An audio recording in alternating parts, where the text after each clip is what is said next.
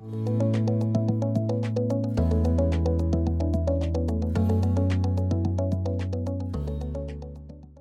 and welcome to European Pharmaceutical Reviews podcast. My name's Caroline Peachey. I'm the editor of European Pharmaceutical Review and I'll be your host today.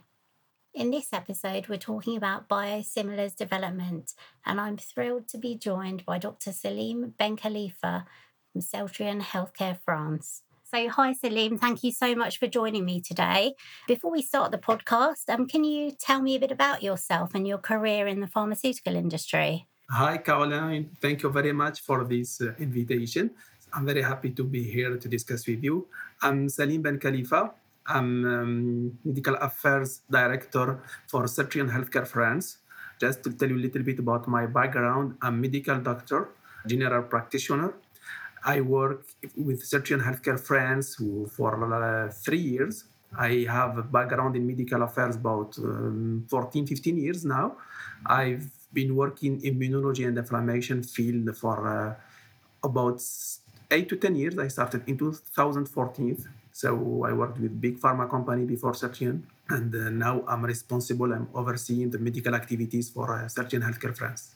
Fantastic. Well, um, in this podcast, we're going to be talking about biosimilars. Um, so to start off with, can you tell us like what are biosimilars? Yes, I think this is the most important part. We should start with by defining biosimilars. So, biosimilars, to understand biosimilars, you need to understand biologic medicine. Biologic medicine are drugs that are manufactured from living organism. And the biosimilars are similar to those reference biological medicine. They are not identical, they are similar because we are talking mainly about proteins. So with very complex molecule, these are the copy. They should demonstrate they are don't have any clinically meaningful difference from the originator in terms of efficacy, safety, and quality. So there is specific process uh, regulation to approve those biosimilars. What are the main benefits of using biosimilars? This is also a very important question because main benefit is cost saving because we started to develop biosimilar to decrease cost. Uh, decreasing cost of treatment of biological treatment because biological treatment are among the most expensive treatment on in every health care systems. So biosimilars allow to decrease the cost and which have several advantages because when we decrease cost, what does it mean? We can increase access to the patient because we can treat more patient. And also, not only this, the savings we can invest in innovation. So there is double interest by decreasing the cost of medication, increasing patient access, and investing on innovation, on improving patient management, and a lot of things. This is one of the key benefits. There is another benefit that has been highlighted, and we observed this very recently with what is happening around the world.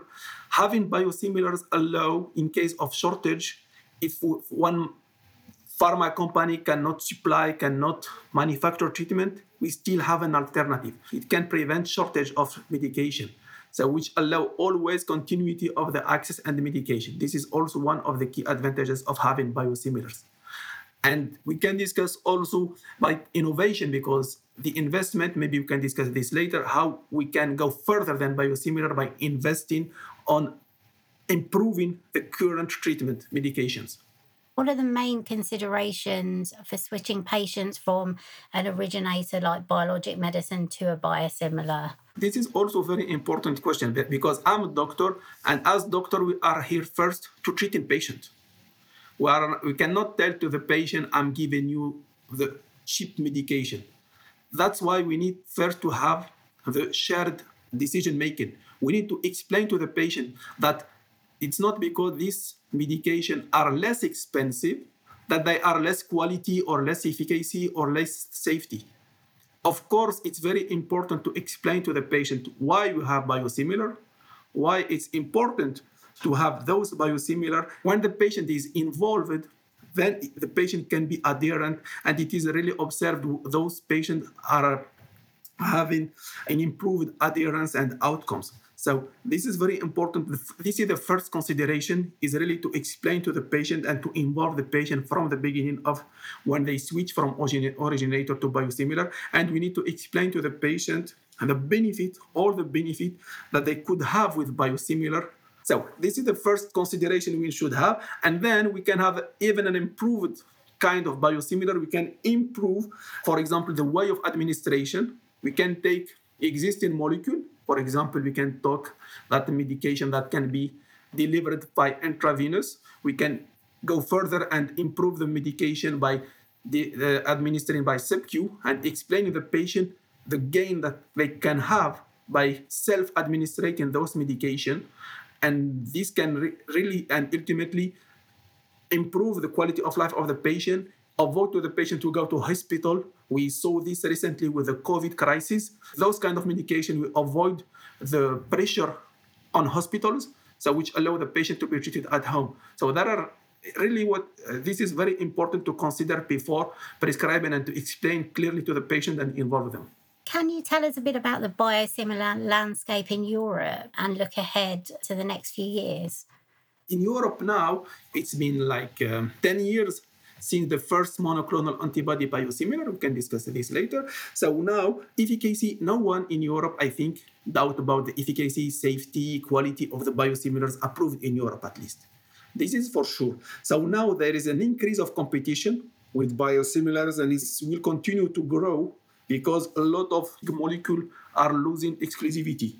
So this is why biosimilar in Europe now First, it has biosimilar have been accepted. It's well-established medication. A lot of big molecules are losing exclusivity, so we'll have more and more biosimilars. So with keeping this in mind, so it's important to consider this for uh, saving the cost for the system and trying to improve the biosimilar and really to try to have the nearest formulation to the original molecule. With this in mind, that's why Celltrion, for example, is a pioneer on method of we go further to biosimilar to what we call add value added medicine and this is it can become game changer in the future which means we can add the value to the current medicine I, I talked earlier about improving the way of administration rather than IV given SC medication, improving some pharmacokinetic characteristic. This can improve the convenience, adherence, and eventually the quality of life of the patients. It's been 10 years since the first monoclonal antibody biosimilar was approved in Europe. Um, just reflecting back, can you um, explain, you know, the significance of this and, and kind of how we've moved on from there? Yes. I remember, you know, when the first, I wasn't with Celltrion at that time, when the first biosimilar arrived to the market, and uh, it was an infliximab, and uh, it arrived at uh, first EMA approval 2013. So now it's 10 years, as you said. And the first, you know, the biosimilar regulation, it's not the same as a new medicine. There is, we develop one phase one study, one phase three study in one indication, and there is an extrapolation to other indications because usually those molecules treat several diseases. And when they develop one indication at the beginning, a lot of doctors were concerned because saying we have only one study, why extrapolation? And they wanted data. And biosimilar companies invested a lot to generate real life data. And a lot of even governmental data. I remember the NOR-SWITCH study, which was one of the biggest governmental by a Norway government study, reassured on the switch from originator to biosimilar with infliximab and which reassured specialists. And with this, now nowadays, as I said, there is no doubt about the efficacy, safety, and the way of approval. And now biosimilars are uh, in routine practice. And we saw with this is we, we live this here even in France, the price decrease of biologic cost for both.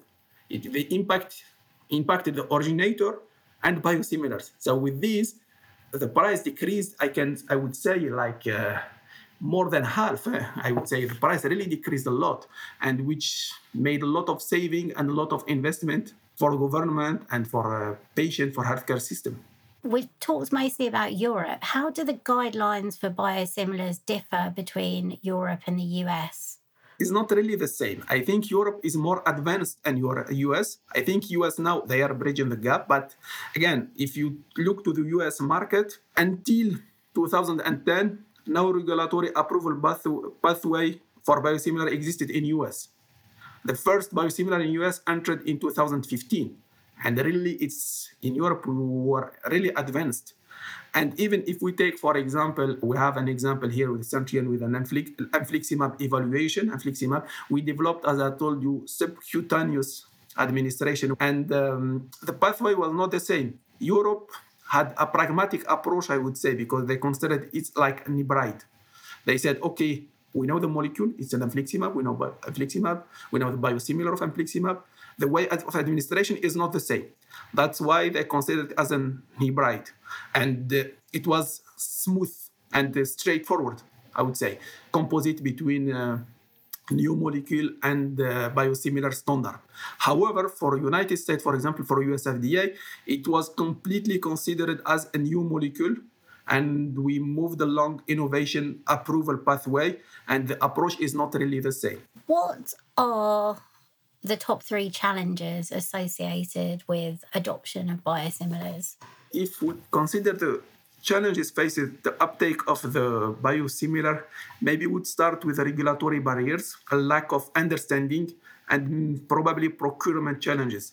If we consider the regulatory barriers so in europe for example regulatory approval require comparative efficacy study although this may provide of course the assurance to understand uh, to those unfamiliar with the concept behind biosimilarity even though now it's becoming more and more clear.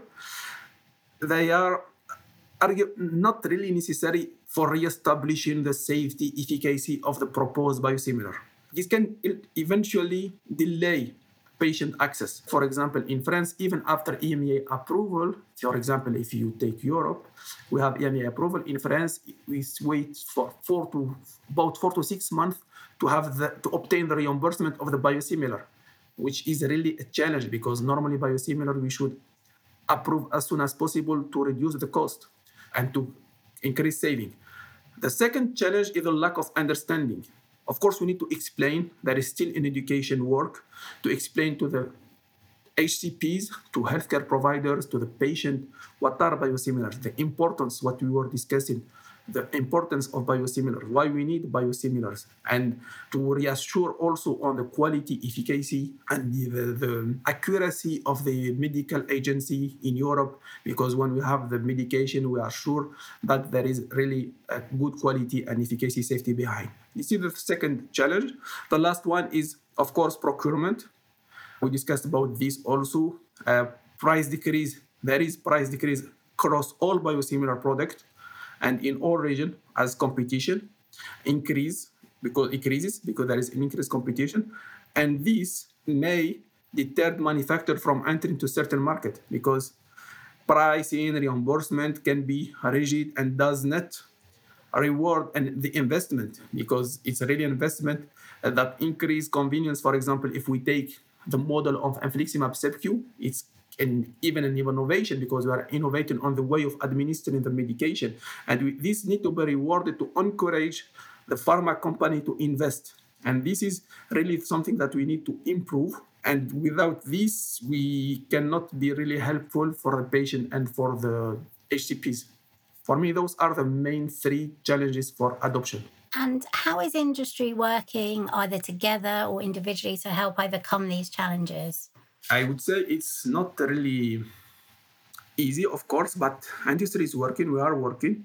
So if we consider, for example, the regulation part, we need to have a globally accepted, standardized set of regulatory guidelines would avoid duplication of clinical trials because we are wasting time for patients and of course it's a lot of money that is invested and we need to avoid this which allow medicine to come to market in timely fashion for the benefit of those patients who need them most.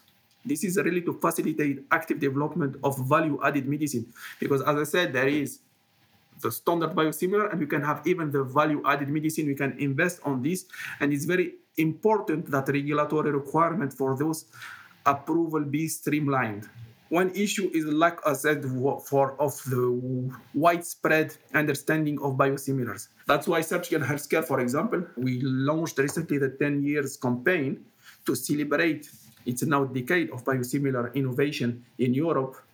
And uh, the campaign coincided of the 10 years since the world's first monoclonal antibody biosimilar, as I said, infliximab, received the European Medical Agency approval. So this Celltrion new campaign aimed to highlight the positive impact of biosimilar to patient and healthcare system while reflecting on what the future could hold through continued innovation. So lastly, for procurement, we really need to have pricing and reimbursement of biosimilar that could be improved. So the delay, first we need to accelerate the launch after the approval. As I told you, for example, in France, we have four to six months. Even after EMA approval, I'm not talking about the EMA approval timelines itself, it's just the reimbursement. And the timeline of market entry could also be better estimated in order to better plan the supply and delivery of the drug. Because this is very important for us to anticipate because as i said it's a biological medication it takes time to manufacture. So this is very important to anticipate also. We worked with very top key opinion leader expert they presented the experience they have with biosimilar. The, the latest clinical data you know now we have we are accumulating a lot of data a lot of registry around the world showing and reassuring on efficacy and safety. And also innovation beyond biosimilar like value added medicine. This is also very important for us because it helped a lot of patients to stay at home to avoid to go to hospital and to maintain their treatment this is why really we want to improve the daily life of the patient to be really patient centric, to give them the medication that can change their daily life. And of course, help the patient, and the physician, the nurse on treating those patients. And looking further to the future, what innovations do you anticipate in the biosimilar space over the next, say, five to 10 years? Although, of course, budget saving remain one of the key objectives of payers, payers, of course, for payers, what's important is cost saving. It become evident that existing biosimilars still left unmet need for both patient and physician. This is for sure.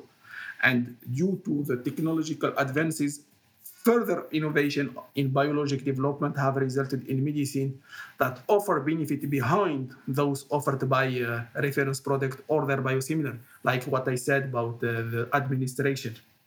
This could be a benefit for both patient and healthcare system because if you take back the example of IV room, avoid to go to IV room, or stay at home, avoid to lose one day, day of work, stay at home for administration of the treatment. This is very important for the patient.